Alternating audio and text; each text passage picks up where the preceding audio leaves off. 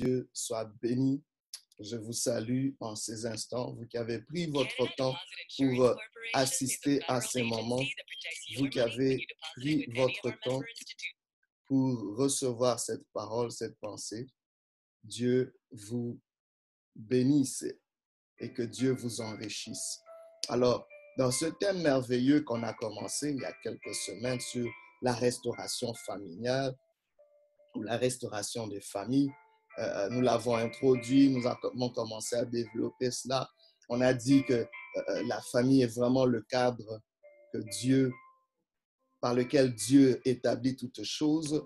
On a dit que la famille est vraiment la base par laquelle Dieu peut ériger une société, peut transformer des vies.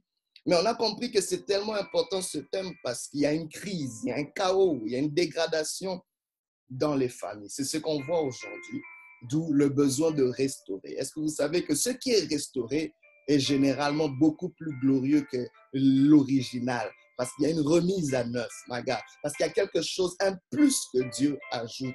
C'est pour ça, toi qui pleures, ne, t'inquiète pas trop que les choses ne marchent pas dans la famille. Alléluia. Dis-toi que, waouh, parce que les choses ne marchent pas, je suis candidat à une restauration. Et là où il y a une restauration, laisse-moi te dire, la valeur devient ajoutée. Tout ce qui est restauré augmente de valeur. Maga, Dieu est sur le point d'augmenter ta valeur, la valeur de ta famille par une œuvre de restauration. Alors c'est très important de comprendre cela. Alors on va voir Dieu ici. Nous voulons être transformés. Nous voulons voir Dieu nous faire grandir en sagesse, Dieu nous faire grandir en grâce, en connaissance. Et nous voulons aussi apprendre à prier pour nos familles, mais aussi apprendre à faire les choix difficiles, mais qui ne sont pas impossibles, parce que ça va prendre de payer un prix pour le relèvement de nos familles. Parce que laissez-moi vous dire, nos familles ne sont pas détruites en un jour. Ça a pris du temps. Alors, pour être restauré, il y a un prix à payer en termes de temps, mais aussi en termes de sacrifice. Et c'est très important. Alors, depuis euh, les débuts, je fais juste un récapitulatif rapide. Euh, ceux qui nous joignent pour la première fois, euh, les enseignements précédents, les vidéos, parce que ça a été enregistré, seront, sont disponibles sur un groupe privé appelé Restauration des familles associées à ma page Facebook. Nous ne sommes pas ça, donc vous pourrez le trouver. Si vous n'êtes pas sur Facebook, ce n'est pas grave. Vous pourrez toujours me communiquer vos coordonnées euh, par email et on pourra toujours vous acheminer ces enseignements-là. Déjà, l'enseignement d'aujourd'hui aussi est enregistré pour que vous puissiez avoir le temps de repasser dessus, de, de, de, de vous asseoir sur les vérités qui sont euh, relâché. Alors, on a compris, bien aimé, qu'il fallait définir la famille. On a compris que c'est le cadre de représentation, de reproduction du caractère divin. Dieu veut se reproduire dans la famille et Dieu veut aussi se représenter dans la famille. Alors, on a compris euh, euh, que l'une des choses qui s'est passée, c'est qu'il y a eu une crise d'identité. Voilà. Nos familles sont telles qu'elles sont à cause d'une crise identitaire. Alors, c'est très important de rehausser parce que dès que nous recouvrons notre identité, dès que nos familles recouvrent leur identité, elles peuvent retrouver sa bénédiction. Voilà. Donc, c'est ça la clé. Rappelez-vous, euh, Jacob, quand il était en train de lutter avec l'ange de l'Éternel, il demandait une bénédiction. Mais cette bénédiction était conditionnée par l'identité appropriée. L'ange de l'Éternel lui a demandé, quel est ton nom? Tu demandes certaines choses, mais as-tu le code? As-tu ce qu'il faut? Ou rencontres-tu les conditions qu'il faut pour que cette bénédiction puisse couler dans ta famille, dans ta vie? En passant, j'aimerais vous dire, c'est pas comme si Dieu joue à cache-cache ou Dieu euh, euh, euh, fait le dur, fait le difficile pour bénir nos familles. Non, dans Genèse chapitre 12, verset 3, il est clairement dit, et Dieu le dit Abraham, en faisant alliance avec Abraham, qui est vraiment un type, un modèle que Dieu établit pour les familles. Parce que je, je l'ai dit auparavant, que Dieu va souvent ériger quelqu'un, qu'on le voit à la Bible ou quoi, Dieu va souvent ériger des individus qui va établir comme des modèles pour incarner des principes de vérité. C'est ainsi que si tu vas apprendre sur la prière, Dieu va peut-être établir quelqu'un comme, euh, comme Samuel Et, on voit comment Samuel a prié et cela nous inspire. Si tu veux parler euh, d'un autre sujet, par exemple, de la sagesse, Dieu va ériger quelqu'un comme Salomon et tu apprends sur la sagesse. Alors, sur la famille, Dieu a érigé quelqu'un comme Abraham, dont le nom signifie Père multitude. Alors, c'est très important pour, nous de comprendre cela. Alors, on a compris que la véritable motivation de Dieu, c'est que toutes les familles de la terre soient bénies. Il a dit à Abraham, je, je, je et toutes les familles de la terre seront bénies en toi. Donc, bien aimé, j'aimerais que cela entre dans notre esprit. La volonté de Dieu pour nos familles, ce n'est pas la malédiction, mais la bénédiction. Oh, vous devez considérer les malédictions dans nos familles comme étant, oh my God, je, je suis, je le dis avec conviction, comme étant une illégalité, comme étant une anomalie une maladie qu'il faut absolument extirper. Et j'aimerais vous dire, oh, donnez-vous comme mission, je ne me tairai pas, je ne m'assoirai pas, je ne lâcherai pas jusqu'à ce que la bénédiction revienne dans ma maison, dans ma famille, sur ma vie, sur la vie de mes frères et sœurs. Bien aimé, car c'est la volonté de Dieu pour toi, pour moi, pour toutes les familles. Bien aimé, Dieu le dit à Abraham. Et Dieu n'est pas en train de discriminer. Il dit toutes les familles. Peu importe les familles, toutes les familles sont appelées à la bénédiction. Mais cette bénédiction, elle est conditionnée.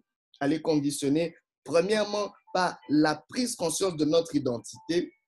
L'identité qu'une famille doit avoir, c'est l'identité de Dieu. Parce que l'appel de Dieu sur les familles, c'est que les familles puissent représenter Dieu dans ses valeurs et ses caractéristiques, ses attributs, mais aussi que les familles puissent reproduire les valeurs de Dieu. J'aimerais vous dire que c'est vraiment là que se situe la grande victoire. Alors, on a vu qu'il y a une crise identitaire dans nos familles et, il faut maintenant ramener l'esprit du Père. L'esprit du Père, c'est l'esprit d'origine. Le mot Père veut dire euh, euh, euh, veut dire source, soutien et euh, préservateur, celui qui préserve. Vous comprenez? Alors, le Père doit être honoré. Le nom du Père doit être honoré. Alors, si vous voulez retracer la restauration de la famille, on doit rentrer dans l'esprit du Père. on en a longuement parlé, donc je vous suggère de rentrer dans les vidéos précédentes sur euh, le groupe privé que nous avons créé sur Facebook pour cela, la restauration famille, et vous pourrez le voir. Alors, dernier le dernier enseignement, on a vraiment parlé d'une chose assez particulière, c'est de découvrir son identité pour recouvrir ses bénédictions. On a vu que Dieu, dans sa nature, a créé l'homme et la femme, mais il les a créés comme des prototypes ou comme des représentants de qui il est. C'est-à-dire, les femmes vont reproduire quelque chose de Dieu que les hommes ne reproduisent pas. Et les hommes vont reproduire quelque chose de Dieu que les femmes ne reproduisent pas. Alors quand ils se mettent ensemble dans l'alliance de mariage, oh my God, il y a une explosion de la nature de Dieu. Et, et c'est un cadre approprié pour que des enfants émergent ou des futurs citoyens de la société, ou mieux, des futurs citoyens du royaume de Dieu puissent apprendre comment Dieu fonctionne et valablement le représenter et reproduire tout ce que Dieu est. Alors, on a compris que le but du mariage, c'est vraiment cette alliance, que le mariage n'est pas, pas pour notre plaisir, mais il est pour le plaisir de Dieu.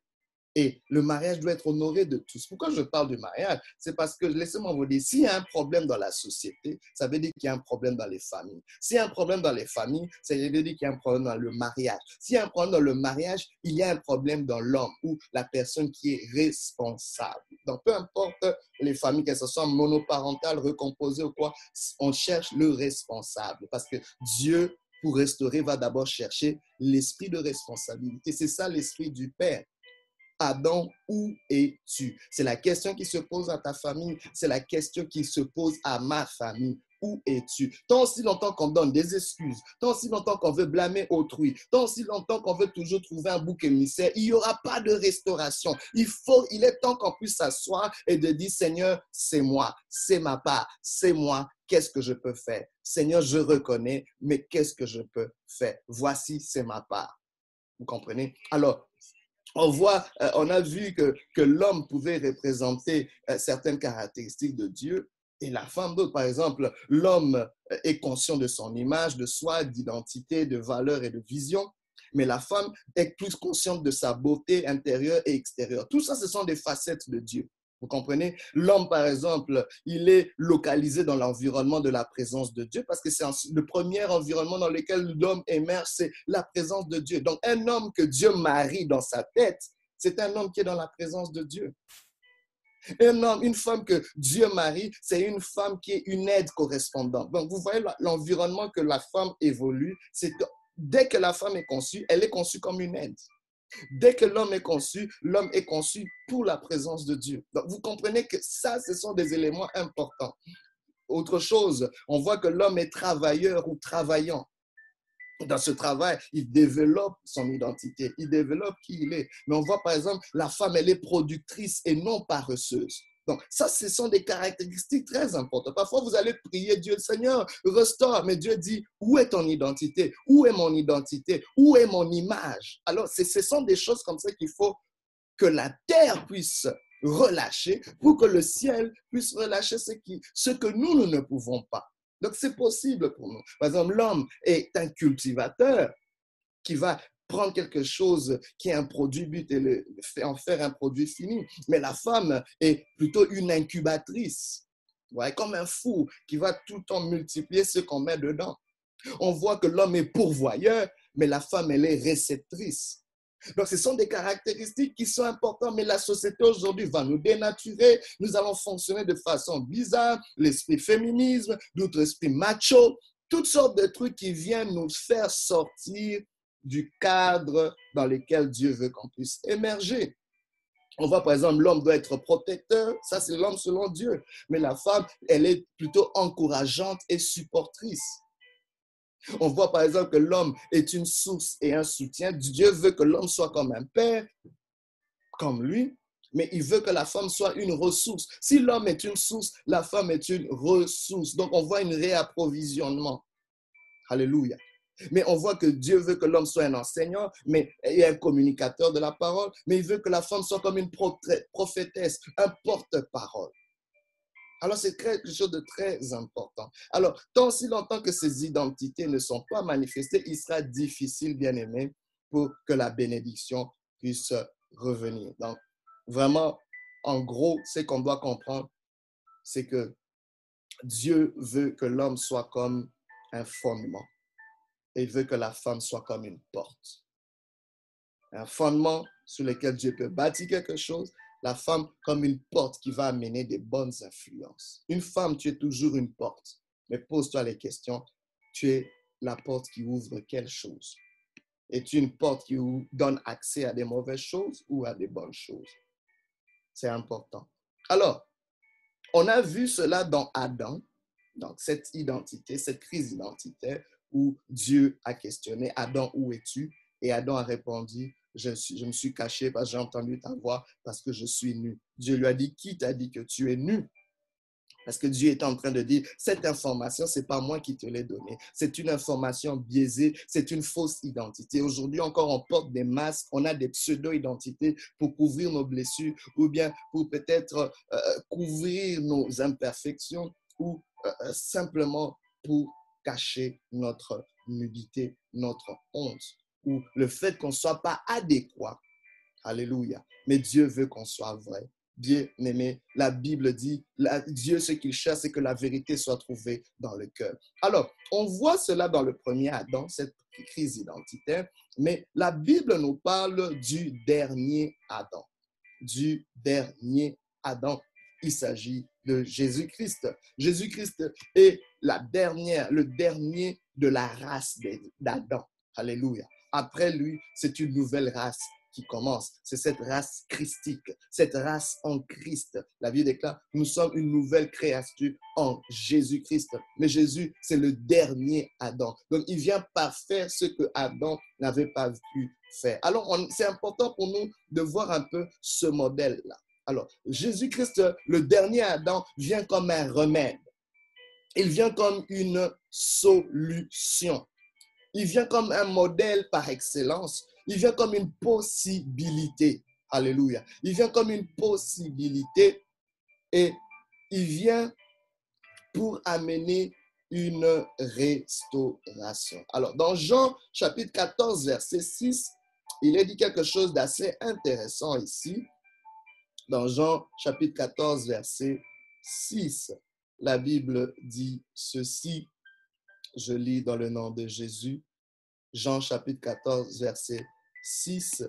On voit ce merveilleux texte où Jésus-Christ lui-même qui parle et dit, Jésus lui dit, je suis le chemin, la vérité et la vie. Nul ne vient au Père que par moi. Alléluia. Le dernier Adam, qui est Jésus, est le chemin qui nous mène vers le Père. Alors, je vous ai dit que pour que la création tout entière, nos familles soient restaurées, il faut qu'on ramène l'esprit du Père, l'esprit de la source, l'esprit qui nous identifie. C'est l'esprit du Père, celui qui est source, qui est soutien et qui est préservateur, qui est celui, celui qui est la source de nos familles, qui peut reconstruire nos familles, aussi les soutenir quand elles ne marchent pas, quand elles ne fonctionnent pas. Alors, mais on nous montre ici que Jésus est le chemin la vérité et la vie. C'est très important, ces mots. Ces mots sont très bien choisis. Vous savez, à chaque fois, quand vous lisez les Saintes Écritures, surtout dans l'évangile selon Jean, Jésus a utilisé plusieurs fois le, le mot Jésus, la phrase je suis. Alléluia, pour s'identifier. Il dit, je suis. Jésus n'est pas intimidé. Il sait qui il est. Alléluia. Il n'a pas besoin qu'on y croie ou qu'on ne croie pas. Il, s'assume. Alléluia. Et c'est très important quand il utilise le mot. Vous savez, le verbe être est un verbe sacré. Est un verbe sacré. Dieu même lui-même s'est identifié à Moïse quand on lui demande, mais qu'est-ce que je veux aller leur dire s'ils me demandent quel est ton nom? Il a dit, tu leur diras, je suis m'a envoyé. Je suis celui qui est. My God, Dieu veut être. Il est celui qui donne l'existence à toute chose. Il peut redonner une existence, une forme à ta personne, une forme à ta famille. Oh my God, c'est important pour nous de comprendre cela. Alors Dieu, Jésus-Christ pour montrer qu'il est vraiment Dieu, vient aussi utiliser ce verbe en disant je suis. Alléluia. Mais il ajoute une chose, je suis le chemin, la vérité et la vie. Nul ne vient au Père que par moi. My God. C'est-à-dire, pour restaurer l'esprit du Père. L'esprit du Père qui va ramener notre identité,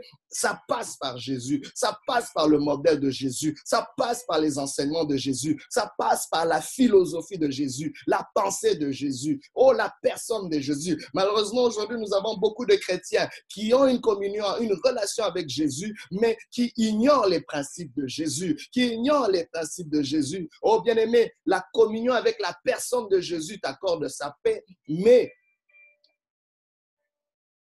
l'activation des principes de Jésus t'accorde sa prospérité. C'est très important. Rappelez-vous, les bénédictions que Dieu relâche sont conditionnelles, conditionnelles à notre obéissance. Alors, on voit Jésus qui est justement l'objet par excellence pour notre restauration. Et la restauration, nous le définissons comme étant le retour à l'état initial, le retour à l'état initial.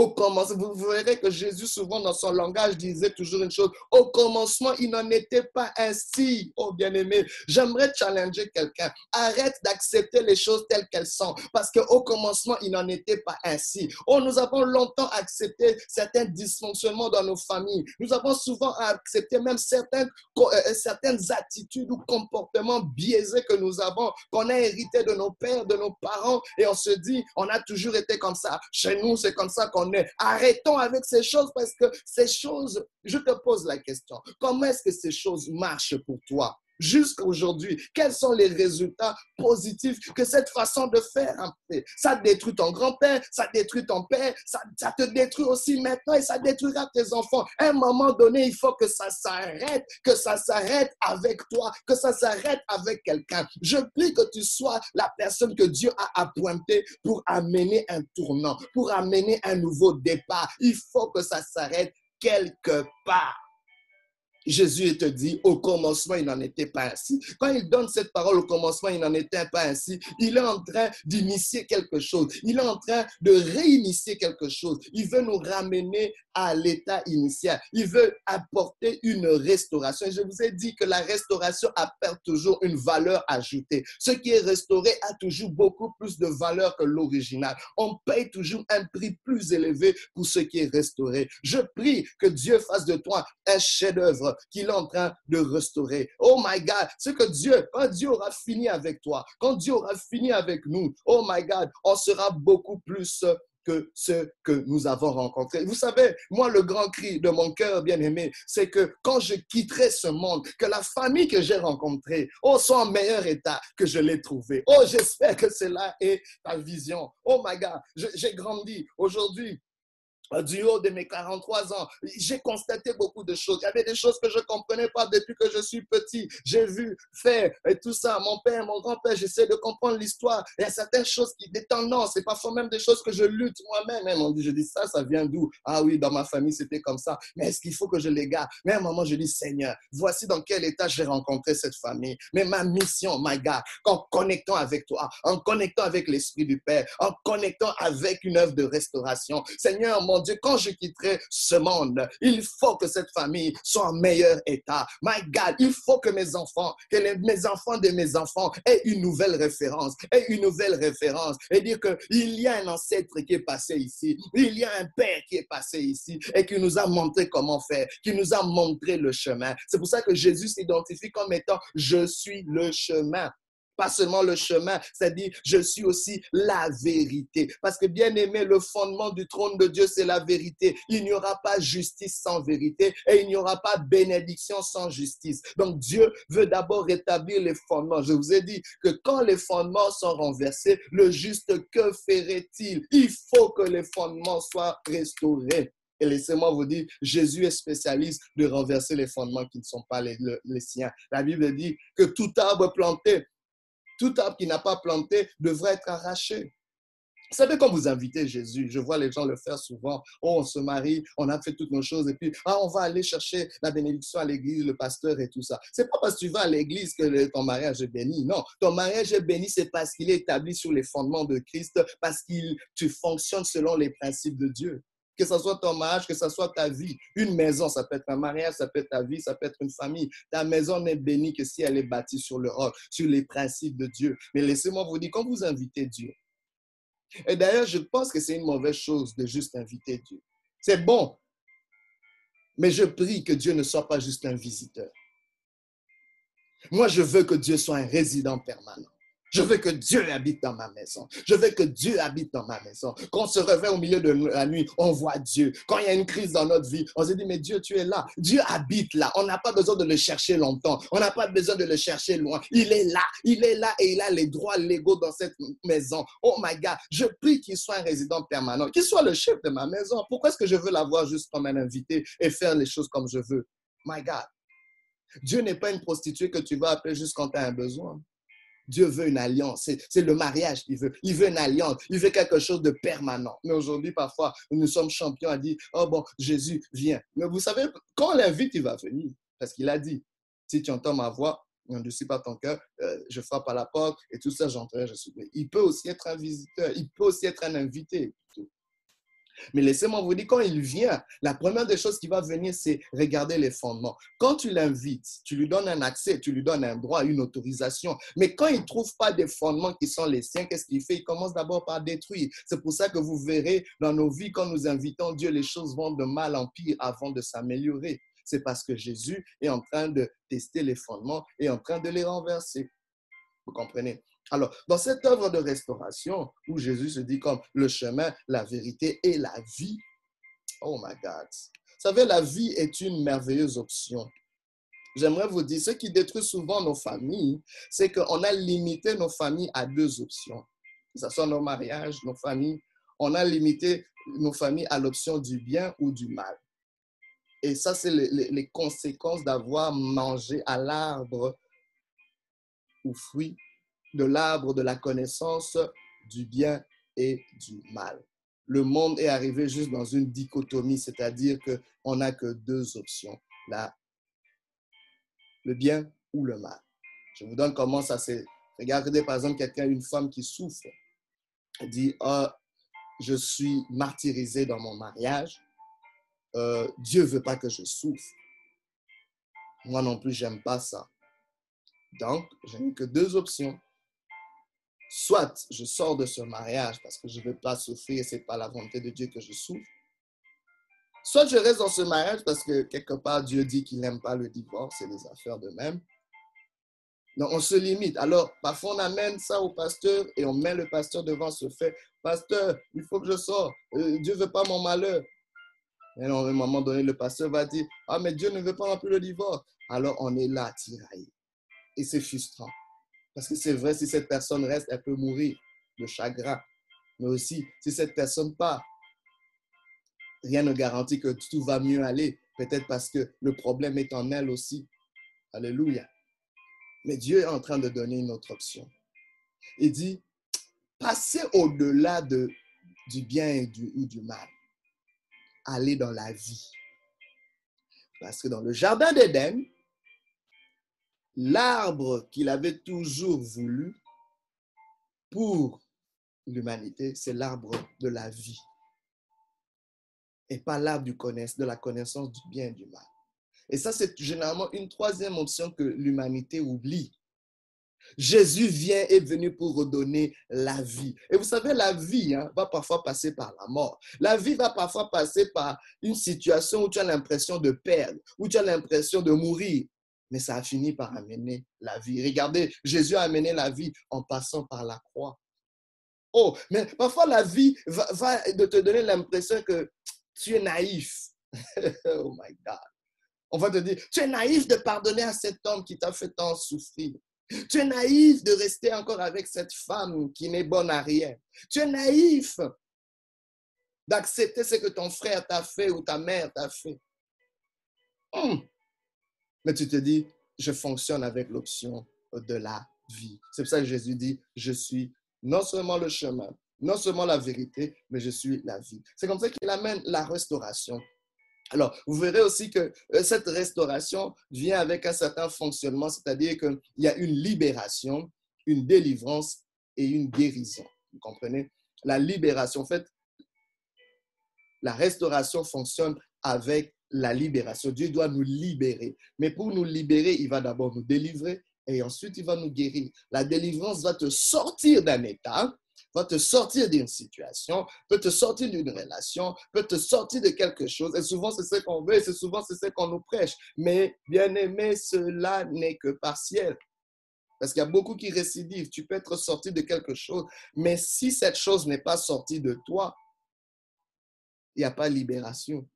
La guérison, c'est que cela sorte de toi. Tu es peut-être sorti de quelque chose, mais si cette chose n'est pas sortie de toi, tu es encore malade. Tu es peut-être délivré, mais tu es malade. Vous pouvez être délivré et ne pas être guéri. J'ai toujours donné cet exemple de cette femme très ailée à l'église. Ah, elle vient au culte et tout ça, elle prie, elle cherche Dieu. Ah, le pasteur aime cette femme et dit, oh, waouh, cette sœur, elle est vraiment puissante. Et elle venait au premier culte, très matinal. À un moment, le pasteur ne la voit plus. Et il la revoit plusieurs semaines plus tard et dit, mais ma soeur, pourquoi je ne te vois plus au premier culte? Et il la revoit actuellement au deuxième culte. Il dit, oh pasteur, tu sais, mon ex, Marie, a commencé à venir au premier culte. Hein? Le pasteur est comme, OK, il était curieux de savoir, mais ton ex, là, ça fait combien de temps que vous n'êtes plus ensemble? Euh, ça a l'air que c'était vraiment pas une bonne chose, cette relation-là. Oh, bon, ça fait dix ans, pasteur. Il dit, dix ans, ma soeur, ça fait dix ans que tu es délivré de cette mauvaise situation ou mauvaise relation, je présume. Mais après dix ans, ça a encore de l'effet sur toi. Waouh! Ça, c'est quelqu'un qui est délivré. Et vous verrez les gens délivrés, hein, ils peuvent faire beaucoup de choses, ils ont l'air d'être libres jusqu'au jour ou quelque chose, un élément clé, un élément déclencheur rappelle leur condition véritable, c'est-à-dire le fait qu'ils ne sont pas guéris. Et juste la présence physique de ce mari, de cet ex-mari, ramène son état. Vous comprenez? Ramène à sa mémoire et tout ça. Vous savez, quand on est guéri, ta mémoire ne te fait plus mal. Voilà. Tu peux t'en souvenir, mais ça te fait plus mal. Quand on est guéri, on peut te toucher là où tu as, là où tu étais blessé, mais ça fait plus mal. Quand tu es guéri, on peut en parler et cela ne te fait plus mal. Ça devient un témoignage. Oh, je prie que Dieu te guérisse aujourd'hui même. Alléluia. Que un processus de guérison commence. Alléluia. Et vous savez, il y a un domaine dans lequel nous sommes le plus blessés, affectés, c'est le domaine relationnel. Et ça commence généralement dans les familles. C'est là on se piétine, on se blesse et toutes sortes d'affaires. Et parfois, on traîne ces choses pendant longtemps. Oh, je prie que Dieu te guérisse au nom de Jésus. Oh, que Dieu te guérisse du fait que ton père n'était pas là quand tu avais le plus besoin euh, de lui. Que Dieu te guérisse du fait que ta mère t'a pas toujours compris. Que Dieu te guérisse au nom de Jésus. Je prie que tu puisses relâcher cette chose qui te retient tant, qui ramène. Alléluia. Parce que tu ne peux pas vivre dans un cocon où oh, oh, tu es exempté de tous ces éléments qui pourraient rafraîchir la blessure. Alléluia. Tu dois être libre. La liberté, c'est que qu'il y ait ces éléments, qu'il n'y ait pas ces éléments, qu'il y ait ces souvenirs, qu'il n'y ait pas ce souvenir, je suis libre. Je suis libre même de parler avec mon ennemi. Je suis libre de parler avec ma soeur qui m'a blessé. Je suis libre d'interagir même avec mon frère qui me jalouse. Vous comprenez? Alors, c'est quelque chose de très important. Alors, Jésus-Christ est le modèle. C'est lui le dernier Adam il est le modèle par son identité. La Bible nous dit qu'il est le reflet du Père. Donc, vous comprenez que l'Esprit du Père est très important, très important.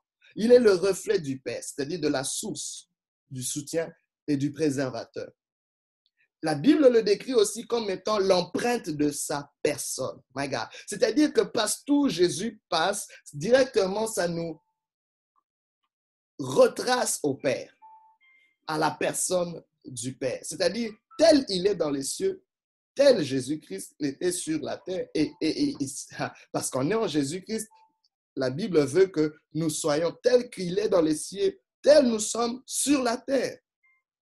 Vous comprenez? Mais regardez, Jésus n'est pas seulement le modèle dans son identité, on peut en continuer encore à aller dans son identité. Quand vous lisez le livre de Jean, il y a plein de Je suis le pain de vie, je suis la résurrection et la vie. Je, vous conseille, je vous donne vraiment ce devoir d'aller dans le livre de Jean et de voir toutes les fois, au moins peut-être dix fois où Jésus-Christ utilise ce verbe. Oh, méditez là-dessus. Ça va faire quelque chose de bon à votre identité. Je vous encourage même de le retenir. Vous comprenez? Il dit, je suis le pain de vie, je suis la vie, je suis la résurrection. Il va dire, je suis le chemin, la vérité et la vie. Il, va dire toutes ces choses. Et c'est très important. C'est donc des mots choisis. Mais donc, il n'est pas juste le modèle dans l'identité, mais il est aussi le modèle dans l'action. Waouh! Parce que laissez-moi vous dire, beaucoup lisent la Bible rapidement et disent, ah, je veux être comme Jésus, c'est bien beau. Mais Jésus veut pas juste que tu sois comme lui, il veut que tu fasses comme lui. Il y a beaucoup de choses que Jésus-Christ a fait, c'est pour qu'on puisse faire de même. Si Jésus l'a fait, c'est pour nous dire que c'est possible que vous le fassiez. Ça fait mal. Je me rappelle, j'encourageais une soeur qui passait des moments difficiles. Alors, j'étais en train de la conseiller. Alors, elle m'a lancé une phrase. Bon, c'était un peu blessant aussi, mais bon, le Seigneur m'a guéri. Elle me dit, Oh, mais c'est facile pour toi et tout ça, tu es tellement fort, tu es tellement spirituel et tout ça, hein, tu comprends pas ce que je vis. Et là, Donc, carrément, elle a mis à l'eau tous mes conseils. J'ai dit, waouh, Seigneur. Waouh. J'ai dit, Seigneur, waouh. Comme si moi, j'avais jamais vécu des choses, comme si eh, Dieu m'avait jamais relevé des choses. Donc, c'est un peu comme si il y en a même d'autres qui vont me dire, ah, mais ça, c'est Jésus. Oh, mais alors pourquoi il les a fait? C'est pour nous. Il faut tant aussi longtemps que tu mets ça, c'est pour Jésus. Ah, moi, je vis mes choses. Tu vas rester là-dedans. Mais tu dois avoir la foi. Tu dis, waouh, si Jésus l'a fait, ça veut dire que c'est pour moi. C'est un exemple pour moi parce qu'il est mon modèle. C'est, oh my God, c'est l'esprit que Pierre avait. Quand il voit Jésus marcher sur les eaux, il dit pas juste c'est Jésus ou c'est un fantôme ou c'est impossible ou il n'y a que Jésus qui peut le faire. Il dit, Maître, si c'est toi, ordonne Oh my God. C'est-à-dire, maître, si c'est ton identité, ordonne maintenant que ça soit aussi une action pour ma vie. Si c'est ton identité qui te permet de faire ces actions, ordonne que moi, dans mon identité qui est rattachée à la tienne, que je puisse faire de même. Et Jésus-Christ de regard, viens. Et il a commencé à marcher sur les eaux. My God, marcher sur les eaux, c'est marcher dans ces choses qui semblent être impossibles, qui semblent te noyer, qui, qui ont perduré de génération en génération, des années en années, pour te dire que c'est pas possible. My God, j'aimerais challenger toutes ces choses, chacune d'entre elles. J'aimerais challenger tous ces démons, tous ces esprits, toutes ces impossibilités qui se sont érigées dans nos familles, pour dire que c'est possible. C'est possible. Alléluia. C'est possible par la vertu du Seigneur. Alors, l'une des actions que Jésus, je veux vraiment me limiter dans cela pour relâcher quelque chose ici. L'une des actions principales que Jésus a faites, c'est la prière. Pourquoi je le dis? C'est parce que les disciples auraient pu demander à Jésus plein d'affaires. Ils l'ont vu faire des miracles, ressusciter des morts, multiplier les pains et toutes sortes de choses. Euh, faire surgir de l'argent dans la bouche d'un poisson. My God, qu'est-ce qu'il n'a pas fait? Recouvrir la, vue aux aveugles, les paralytiques marcher, toutes sortes de choses. Wow! Ils auraient pu demander tout ça. Mais ils se sont tous convenus. Ils se sont tous mis d'accord pour une chose. Apprends-nous à prier. J'ai dit, wow, mais ces gens-là, c'est quoi ça? Ils ne priaient pas? Je me demande, quand est-ce qu'ils priaient? Comment est-ce qu'ils priaient? Mais ils étaient avec Jésus, ils ne savaient pas prier. Waouh! Et un moment, je dis, bon, c'est facile pour moi de le dire. Moi aussi, est-ce que je prie vraiment comme je devrais prier? Pourquoi il le dit? C'est parce que ils ont compris que tout ce que Jésus faisait le jour était lié à quelque chose qu'il faisait la nuit. C'était la prière. Il priait pratiquement toute la nuit en tout cas d'une bonne partie de la nuit, c'est ce que les théologiens nous disent. Il priait, il priait, il priait. Il priait tellement que quand il était, il se réveillait, les disciples, en fait, ne le voyaient jamais. Fait, le matin, quand il se réveillait, Jésus était déjà debout, en train de prier. C'est pour ça que c'était un mystère pour eux. Donc, on ne voit pas quand tu commences, on ne voit pas comment, mais on, se réveille, tu es déjà là dans la prière. Et c'était une activité qu'il faisait quotidiennement, sans manquer. Se retirait parfois dans la montagne où il allait seul. Il mais il va faire quoi? Il va dire quoi? C'est quelle posture qu'il a? C'est quoi? C'est quelle formule? Parce qu'on voit les effets de ce qu'il fait en ce moment-là. J'aimerais te dire, la famille est comme un iceberg. Vous voyez ces glaces au milieu des océans? On voit la pointe qui s'élève. Le Titanic aujourd'hui, euh, autrefois disons, a été renversé par un de ces icebergs.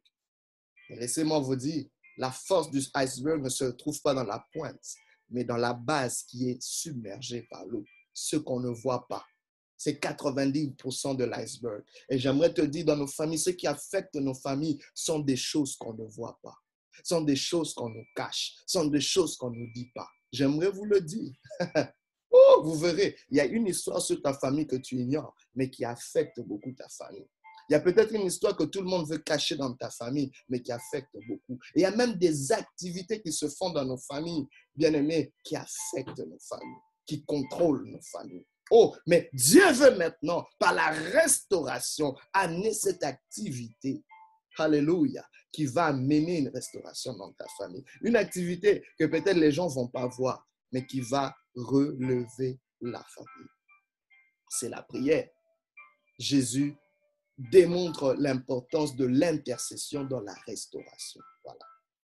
Alors, quand il lui pose cette question, apprends-nous à prier, Jésus leur donne un modèle. Et c'est ce qu'on va voir. La prière de notre Père, comme on aime bien le dire. Prière de notre Père. Dans Matthieu 6, 9 à 13, je veux lire. On va essayer de décortiquer cela. Il y a des principes qu'on va retirer parce que ce n'est pas juste une prière, ce sont des clés. des clés précises. J'aimerais vous dire, Jésus-Christ se présente aussi comme une porte. Alléluia. Il est la porte dans son identité. Mais est-ce que vous savez qu'une porte a besoin d'une clé? Il a dit à Pierre, je te donne les clés du royaume. Mais laissez-moi vous dire, il a parlé des clés, donc d'un trousseau de clés, pas juste d'une clé. Parce que j'aimerais vous dire que toutes les clés n'ouvrent pas toutes les portes. Chez toi à la maison, la porte d'entrée de ta maison, de ton appartement, n'est ouverte que par une clé, pas par toutes les clés. Ce n'est pas parce qu'on a des clés que toutes les portes vont s'ouvrir. Non.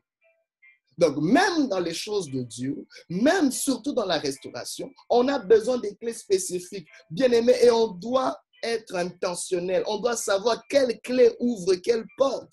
Parce qu'aujourd'hui, on est parfois tellement dans du tâtonnement. On est là, on essaye. Euh, c'est peut-être au nom de Jésus, au feu, ou je ne sais pas quoi. Ah, il faut faire ça, sauter cinq fois. Peut-être nos familles vont être transformées. Parce qu'on est désespéré. On est prêt à tout essayer. Et parfois, ce sont des clés, bien sûr, que Dieu donne. Mais est-ce que c'est la clé qu'il faut pour ouvrir ou pour restaurer ta famille? Alors, c'est important d'avoir cette connaissance et de comprendre, hum, voici la clé qui ouvre telle chose, voici la clé qui ferme telle chose, voici la clé, voici la clé. On sait quelle clé utiliser à quel moment. Alors, cette prière, moi, je la vois comme un trousseau de clés que Jésus nous donne. Il dit, voici, je vous donne ce trousseau de clés. Oh my God! Je prie que tu embrasses cela. Alors, dans Matthieu 6, 9 à 13, la Bible dit ceci. La Bible dit, voici donc comment vous devez prier. Notre Père qui es aux cieux, que ton nom soit sanctifié, que ton règne vienne, que ta volonté soit faite sur la terre comme au ciel. Donne-nous aujourd'hui notre pain quotidien. Pardonne-nous nos offenses, comme nous aussi nous pardonnons à ceux qui nous ont offensés. Ne nous induis pas en tentation, mais délivre-nous du malin, car c'est à toi qu'appartiennent dans tous les siècles le règne, la puissance et la gloire. Amen. Wow. Je ne sais pas combien de minutes ça prend, mais ça ne prend pas beaucoup. Wow! Mais ça a des effets puissants. Donc parfois, oui, il faut beaucoup prier, mais parfois, ce n'est pas tout le temps qu'on prend dans la prière, mais c'est surtout la qualité de notre prière. Très important. Alors, vous verrez que dans cette prière, Jésus utilise le mot notre. Il ne dit pas mon Père, il dit notre Père. Vous comprenez? Bien qu'on introduit d'abord le mot Père, mais avant même d'introduire le mot Père, on voit notre, c'est-à-dire on voit l'unité, on voit un cadre familial. Il dit cette prière doit être collective, cette prière doit être une prière qui associe l'autre, cette prière doit être une prière qui implique l'autre. Tu ne peux pas juste prier pour toi, tu dois prier pour ton frère qui est malade, tu dois prier pour ta soeur qui est dérangée. Tu ne peux pas juste prier pour toi, tu dois prier peut-être aussi pour ton père qui est adultère. Tu ne peux pas juste prier pour toi, tu dois aussi peut-être prier pour ta mère qui ne semble pas trouver son chemin. Tu ne peux pas juste prier pour ceux qui ne marchent pas dans ta vie. Tu dois aussi prier pour ceux qui ne marchent pas dans la vie de ton voisin, de ta voisine. Donc, on veut que la, cette, clé déjà attire le ciel. Dit que, ah, il faut qu'on amène une restauration là parce qu'il y a quelqu'un qui est en train de comprendre le cadre dans lequel Dieu fonctionne. C'est un cadre d'unité, c'est un cadre d'alliance, c'est un cadre familial. Il est dit, il est doux et agréable pour des frères de demeurer ensemble. C'est là, c'est là que Dieu envoie la bénédiction, qu'il envoie la vie. La vie a une adresse, la bénédiction a une adresse. C'est dans un cadre d'unité. Le cas d'unité, ce n'est pas parce que les frères et sœurs sont parfaits. non, c'est parce qu'il y a un accord, il y a une alliance. On s'est accordé d'être ensemble, on s'est accordé aussi de ne pas être d'accord. Oui, le non-accord peut être aussi être un accord. Oui, on doit être d'accord parce qu'on a des éléments différents. Dans un mariage, je dois être un moment d'accord d'être en désaccord avec ma femme. Et c'est correct. Ce n'est pas pour autant parce qu'on n'est pas d'accord dans un domaine qu'on doit tout casser. Non, que je ne suis pas d'accord avec toi ici. Mais quand on continue à marcher, c'est je suis simplement en train d'exprimer ma différence. Mais ne nous arrêtons pas non plus là. À un moment donné, on doit aussi s'asseoir. Je dis, bon, pourquoi je ne suis toujours pas d'accord avec elle dans ce domaine? Il faut peut-être aussi que j'apprenne à me taire dans le domaine où je suis en désaccord avec la personne pour apprendre d'elle. Enseigne-moi qui tu es, enseigne-moi ta position parce que je ne la comprends toujours pas. Je vais me taire et essayer de comprendre d'où tu viens. C'est comme ça qu'on fonctionne ensemble. Alors, notre Père, Alléluia. Il dit, notre Père le mot Père, je reviens encore dessus, Abba, Abba en hébreu, source, soutien et préservateur. Je vous dis, c'est une grosse clé pour la famille. Parce que toute famille, j'avais donné ce texte dès le début, que Seth a été conçu par Adam, Adam a été conçu par Dieu. Dieu est l'origine d'Adam. Adam était dans le sein de Dieu. Dieu, c'est lui qui a produit Adam. Donc, on comprend par là qu'il est, si c'est lui qui été la source de la famille, il peut restaurer la famille. Il peut ressourcer la famille. Alléluia. Et s'il est soutien, c'est-à-dire que tout ce qu'il commence dans la famille, il peut le soutenir. Il peut le supporter. Alléluia. Il a les moyens qu'il faut pour euh, euh, euh, financer les projets qui commence dans nos familles. C'est pour ça qu'on l'appelle le Dieu qui est le Dieu des œuvres achevées. Donc, c'est son côté de père qui est soutien, qui lui permet d'achever ce qui commence.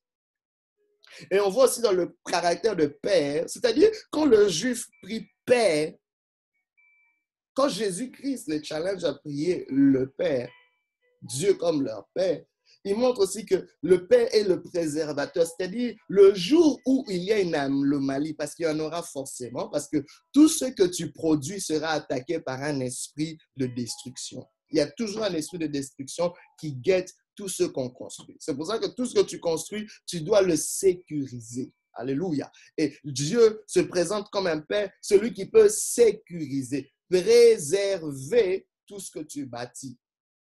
Et en passant, Abba était très challengeant. Le fait de dire à un juif de prier Dieu comme son père était presque blasphématoire. Parce que le caractère du nom Dieu, Yahvé, était tellement sacré que le juif ne le prononçait même pas vraiment comme ça. Vous voyez, ils vont les écrire avec des, des, des, des, consonnes et des affaires parce que c'était quelque chose de sacré. On ne peut pas prononcer le nom du Seigneur en vain.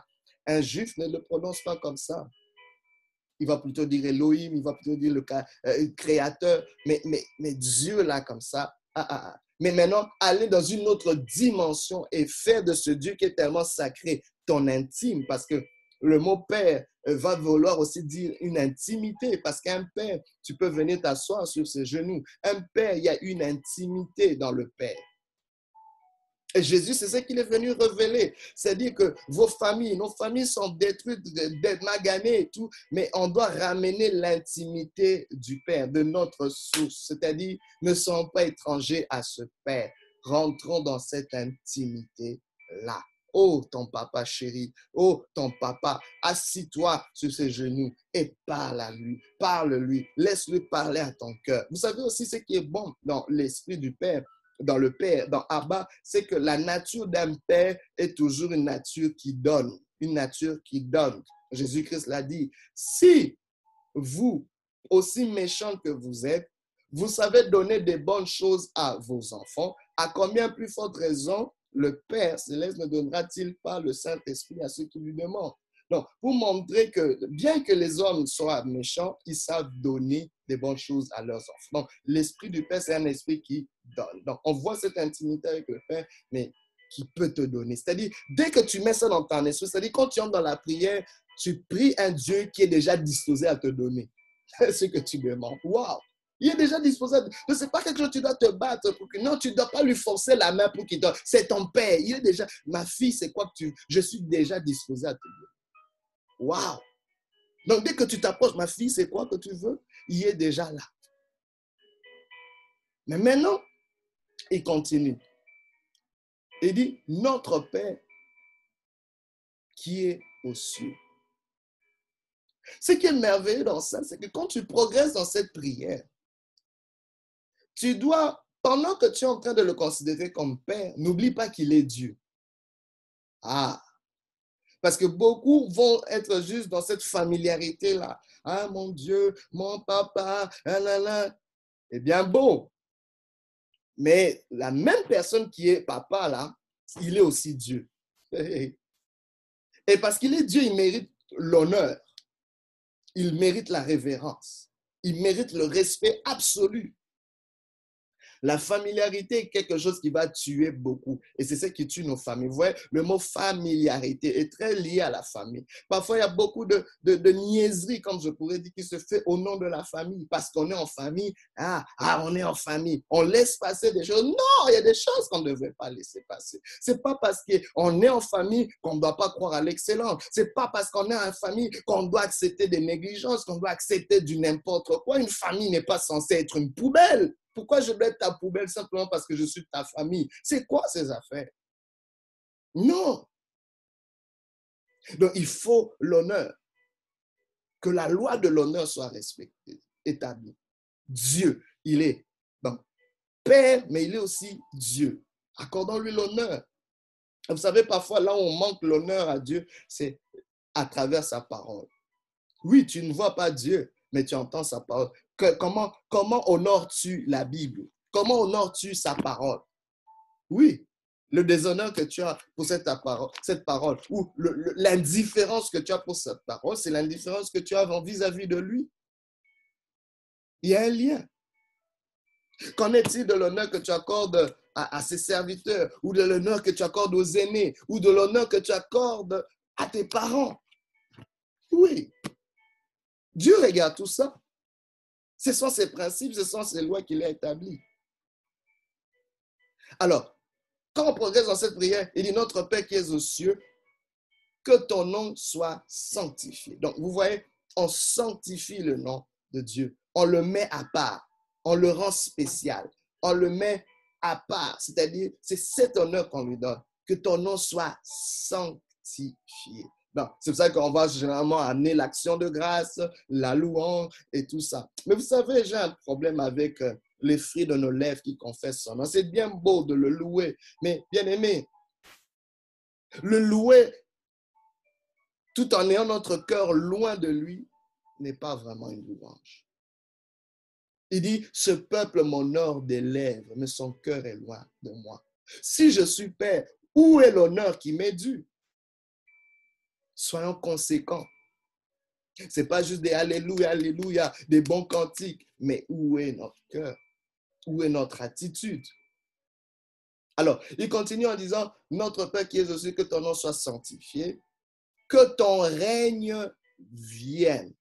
Wow! Il parle, il entre directement dans un sujet qui est intéressant à Dieu. Donc, vous voyez jusque-là, la prière ne commence pas par nos besoins. Elle commence pas même par tes blessures ou tes problèmes. Oh my God, pas parce que c'est pas important, mais il y a un protocole qu'il faut respecter. Il faut comprendre qu'on est en train d'approcher un souverain, qu'on est en train d'approcher le roi de rois, le seigneur des seigneurs. Quand vous rentrez, même aujourd'hui dans les royaumes qu'on a, vous n'allez pas voir la reine d'Angleterre n'importe comment. Il y a un protocole. On va vous dire quoi faire, quoi ne pas faire, comment vous approcher, comment vous habiller. Si la reine fait ceci, comment tu dois réagir. Il y a un protocole et ils sont très sérieux sur ces affaires. Aujourd'hui, c'est peut-être encore euh, Hein, allégé. Mais à l'époque, on coupait les têtes des gens quand tu t'approches n'importe comment devant le roi, devant un souverain. Attention! La prière, je vous dis, c'est un acte juridique. C'est une pétition. Tu es en train d'activer quelque chose, mais ce n'est pas un acte religieux. C'est un acte gouvernemental, c'est un acte juridique. Bien aimé, le monde spirituel est un monde de loi tu es en train d'activer quelque chose. Alors, c'est intelligemment qu'on le fait aussi. Alors, on doit reconnaître l'importance du règne. Ce qui est important à Dieu, c'est son règne, son royaume. C'est ça la priorité du gouvernement de Dieu, c'est-à-dire la sphère de son influence. Oh, bien tout, bien aimé, tout roi qui se respecte veut que son influence, sa sphère d'influence puisse s'étendre le plus loin possible. Alors, c'est ça qu'on doit considérer. C'est-à-dire, quand tu viens, tu dis, hum, Seigneur, j'aimerais m'intéresser à ce qui t'intéresse. Ah, là, Dieu dit, hum, je vois que quelqu'un comprend la chose. Quel est l'intérêt de Dieu? C'est sa sphère d'influence, son autorité, son règne son gouvernement. C'est ça. Jésus-Christ a dit, recherchez premièrement le royaume de cieux et toute sa justice, et toutes ces choses vous seront données par-dessus, y compris la restauration de nos familles. Le règne de Dieu. Est-ce qu'on peut chercher le règne de Dieu dans nos familles? Et on peut retracer ça. Que son règne s'établisse, ce n'est pas juste une prière, mais on doit aussi s'impliquer à ce que cela s'accomplisse, soit une réalité que son règne s'établisse, regarde, dans ta vie, au travers de toi, qu'on voit que Dieu règne dans tous les domaines de ta vie, dans tous les aspects de ta vie, qu'on voit qu'il y a une priorité de Dieu. Dieu règne. Dieu règne par sa justice. Il règne par sa vérité. On voit ses attributs. On voit ce qui, le représente. On sent, hum, hum, hum. ça c'est, non, non, non, je vois que tu es enfant de Dieu. on sent Dieu ici. Il faut qu'on voie Dieu que le, Dieu qu'on voit pas soit visible au travers de son règne. Vous savez, quand on parle de l'époque victorienne, de la reine Victoria, pourquoi on le parlait? C'est-à-dire que on parlait de cela, c'est-à-dire que partout, parce qu'elle était une impératrice, une impératrice aussi, une impératrice de l'Inde et tout ça, on voyait que l'Empire britannique était, oh my God, cette influence était regroupée une grosse partie du monde connu à l'époque. Et il y avait certaines caractéristiques de son règne, c'est-à-dire à travers les arts, à travers la culture, à travers les façons de faire, on pouvait sentir, hum, ça, ça représente la reine Victoria. Alors aujourd'hui, est-ce qu'on peut sentir ça dans ta vie? Il faut ramener ce beau parfum du règne de Dieu. Il faut une réalité. Mais maintenant, regardez, il dit que ton règne vienne, que ta volonté soit faite sur la terre comme au ciel. Ça, c'est quelque chose de très important, mais qui s'associe au règne. En fait, le règne de Dieu ne peut pas s'établir si la volonté de Dieu n'est pas faite. Vous voyez? Donc, le règne de Dieu est lié et limité par la volonté de Dieu. C'est-à-dire, là où on trouve la volonté de Dieu, on trouve son règne. Là où on trouve la volonté de Dieu, là où elle est faite, là où elle est poursuivie, là où elle est accomplie, ça invite directement le règne de Dieu, où ça, ça crée un espace pour le règne de Dieu. Ça permet au règne de Dieu de s'établir. Alors, quelle est la volonté de Dieu pour ta maison? Quelle est la volonté de Dieu pour ta famille? Quelle est la volonté de Dieu pour ta vie? En cette année, en ce moment, en cette journée, en cette soirée? La volonté de Dieu est quelque chose qu'on doit poursuivre comme un pain quotidien. Jésus pouvait dire que ma nourriture, c'est de faire la volonté du Père, de faire la volonté de celui qui m'a envoyé. C'est ça que je mange à chaque jour. Oh, mais bien aimé, nous devons manger cette volonté. Nous devons chercher cette volonté, que ce soit notre soif. Je veux faire ta volonté. Je sais que j'ai des besoins, mais avant tout, je veux faire ta volonté. La volonté de Dieu s'exprime dans sa parole, dans sa pensée, dans son logos, dans ses intentions. Ce sont ces intentions qui activent le royaume. Mais regardez, Dieu est en train de préciser, Jésus est en train de préciser que ta volonté soit faite sur la terre comme au ciel, Maga. C'est-à-dire, il faut qu'il y ait une correspondance. Cette volonté qui est parfaite dans les cieux, il faut parce que la terre a toujours été appelée être le reflet du ciel. Il faut que cette volonté telle que pensée originellement par Dieu dans les cieux soit reflétée sur la terre. Dieu veut voir un miroir dans ta famille. Dieu veut voir un miroir quand il te voit. Il veut voir le reflet de qui il est. Rappelez-vous, Jésus-Christ est le reflet, le reflet de la gloire de Dieu, l'empreinte de sa personne. Il est le reflet du Père. Dieu veut qu'on puisse le refléter alors, c'est en, poursuivant ses intentions. Mais que ça soit fait sur la terre. Oh my God. J'aimerais vous donner une révélation. La terre dont on parle, c'est pas seulement la terre de notre environnement. La terre dont on parle, c'est d'abord toi et moi. Parce que nous sommes faits de terre, rappelez-vous. Tout ce qu'il y a dans la terre, il y a aussi dans ce corps.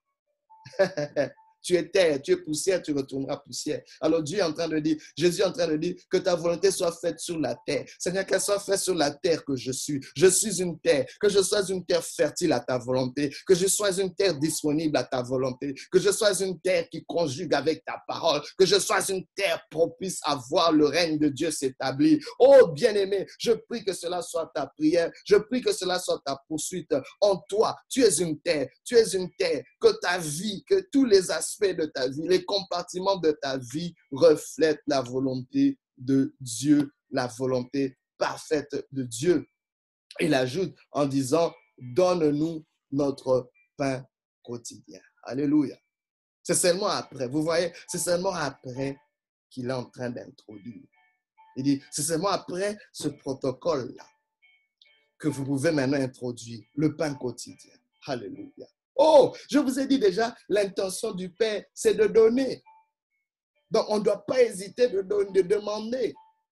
Alléluia. Demandons parce que celui à qui on demande est disposé de donner quelque chose. Le pain quotidien, il s'agit de quoi? Il s'agit de la faveur. Il s'agit de cette bénédiction. Il s'agit de cette grâce. Il s'agit de ce que l'homme ne peut pas avoir de lui-même ou de par ses propres efforts. Ça fait la faveur quand elle vient sur ta vie. Elle te permet de produire quelque chose au-delà des efforts de ta vie. Tu sais que tu peux avoir la faveur d'une journée qui peut compenser les efforts de toute une vie. Je prie que Dieu relâche une faveur sur ta vie maintenant là. Oh my God, qui va renverser tous les efforts des générations et des générations dans ta famille. Dieu peut t'accorder une faveur qui va transcender tous les efforts que ton père, que ton arrière-grand-père ont fait pour rétablir cette famille sans succès. Mais avec toi, une faveur, juste une faveur. C'est pour ça qu'à chaque jour, tu dois demander ce pain quotidien. Seigneur, ta faveur sur ma vie, ta faveur sur mes, mes, finances, ta faveur sur mes efforts, ta faveur sur mes relations. J'ai besoin d'un plus. Seigneur, c'est vrai, j'ai fourni des efforts, mais un plus de ta part. Une, oh my God, vous savez qu'aucun homme ne peut faire pleuvoir la pluie. La pluie ne peut venir que de Dieu. La pluie est un acte de faveur. My God, on peut labourer notre champ, on peut labourer, préparer notre terre, mais s'il n'y a pas de pluie, il n'y aura pas de fruits, il n'y aura pas de productivité. Bien aimé, c'est important de conjuguer avec Dieu. Il est important d'avoir cette équipe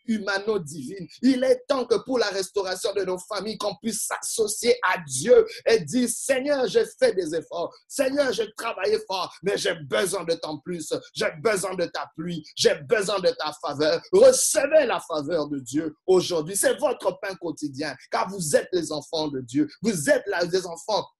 Nous sommes les enfants d'un même Père. Mais j'aime, bien aimé, avant qu'on puisse clôturer pour aujourd'hui. Il dit, pardonne-nous nos offenses. Alléluia. Ça, là, c'est là que nous manquons beaucoup parce que cette clé vient à la fin, hein. mais elle peut déterminer tout. Cette clé-là, si elle n'est pas faite, tout le reste s'écroule parce qu'elle vient comme une clôture. Elle vient comme. C'est comme si Jésus-Christ garde le plus difficile pour la fin. Enfin, humainement parlant. Ça, c'est mon opinion. Je ne sais pas pour vous si c'est beaucoup plus facile de pardonner, mais c'est quelque chose. C'est quelque chose. Surtout, on va dire, oh, dépendamment de ce qu'on m'a fait. Eh. Mais Jésus-Christ le dit simplement, il dit, pardonne-nous comme nous pardonnons aussi à ceux qui nous ont offensés. C'est simplement pour dire que le pardon que tu n'accordes pas à ceux qui t'ont offensé, c'est le pardon que Dieu ne t'accordera pas. Et s'il ne t'accorde pas, il ne peut pas te recevoir. S'il ne t'accorde pas ta séance devant lui, ton audience est vaine improductif, fini. Tu as perdu ton temps devant sa face. C'est pour ça qu'on dit même, avant que tu puisses venir à Dieu pour prier, assure-toi d'avoir pardonné à ton frère. Oui, oui, va, arrête, laisse même la prière. Tu dis, excusez-moi, je dois d'abord régler quelque chose. Mais aujourd'hui, on ne le fait même plus. Les gens viennent tout là, alléluia, alléluia. Mais tu viens, tu n'as pas pardonné. Toutes tes prières-là ne vont pas dépasser le deuxième ciel, le premier ciel. Il n'y a rien. Les démons vont venir écraser, va dire, menace. Celui-là n'a rien, n'a rien, n'a rien pardonné. Non, et, le ciel est fermé. Et tu te demandes pourquoi. J'ai vu une personne bien aimée en pleine séance de délivrance. On était, la présence de Dieu était là. La personne était paralytique. Et on priait, on priait, on priait pour que le Seigneur puisse la relever. Waouh! On reçoit une parole de connaissance qui nous dit il y a un, pardon qui doit être accordé. On lui demande, ma soeur, est-ce que tu es prêt à pardonner à cette personne? Cette personne était une personne de sa famille qui l'avait fortement offensé. Vous savez ce que la sœur nous a dit? Non. était comme catégorique. On l'a supplié même. Mais à un moment, je dis, ben, on ne peut plus continuer à nous époumoner. Il n'y a pas de prière qu'on va faire. Elle, elle refuse. C'est la clé. Tes prières ne sont rien. Et la sœur est restée comme ça paralytique. Mais je crois que ce jour-là, si elle avait pardonné, elle allait se relever. La bénédiction était là. Le pain quotidien était là. Mais mais le pardon aussi, j'aimerais vous dire que c'est la compréhension. L'acte de pardon, c'est aussi, euh, euh, Jésus nous ouvre, au-delà de pardonner nos frères, nos sœurs, pour que Dieu nous pardonne aussi, c'est aussi le fait de comprendre. Oh my God. Jésus veut introduire un esprit de compréhension. J'aimerais que cela puisse t'aider dans la famille. Il y a une compréhension qu'on doit avoir, la compréhension de la fragilité des hommes et des femmes. Voilà. Jésus-Christ est en train de dire, je sais de quoi vous êtes fait. Tu dois comprendre que l'être humain est fragile. Alors, le pardon, c'est une façon de conjuguer, de, de, mettre une clause qui reconnaît la fragilité, qui comprend que l'être humain est fragile. Vous comprenez que le plus performant d'entre nous est toujours un homme qui peut tomber, qui peut faillir. Jésus-Christ, la Bible dit, là où un homme est tombé, prends garde de tomber parce que vous avez la même nature. Il est en train de dire aussi une chose, j'aimerais vraiment qu'on puisse retenir parce que cela a bloqué beaucoup de familles, c'est que la perfection n'est pas requise dans ce royaume, mais c'est plutôt la sincérité et le brisement. Voilà. Ce que Dieu cherche, c'est un cœur contrit, brisé. C'est-à-dire, Dieu est parfait. C'est pour ça que quelqu'un va me dire, ah mais on a dit, soyez parfait comme votre Père est parfait. Mais la perfection qu'on demande à l'humanité, ce n'est pas la même perfection. Oui, on demande qu'on ait, mais la perfection de l'humanité, c'est l'excellence. L'excellence dans l'accomplissement des desseins de Dieu. Mais l'excellence dans quoi? Dans une orientation. Cette orientation, c'est cette sincérité, ce brisement.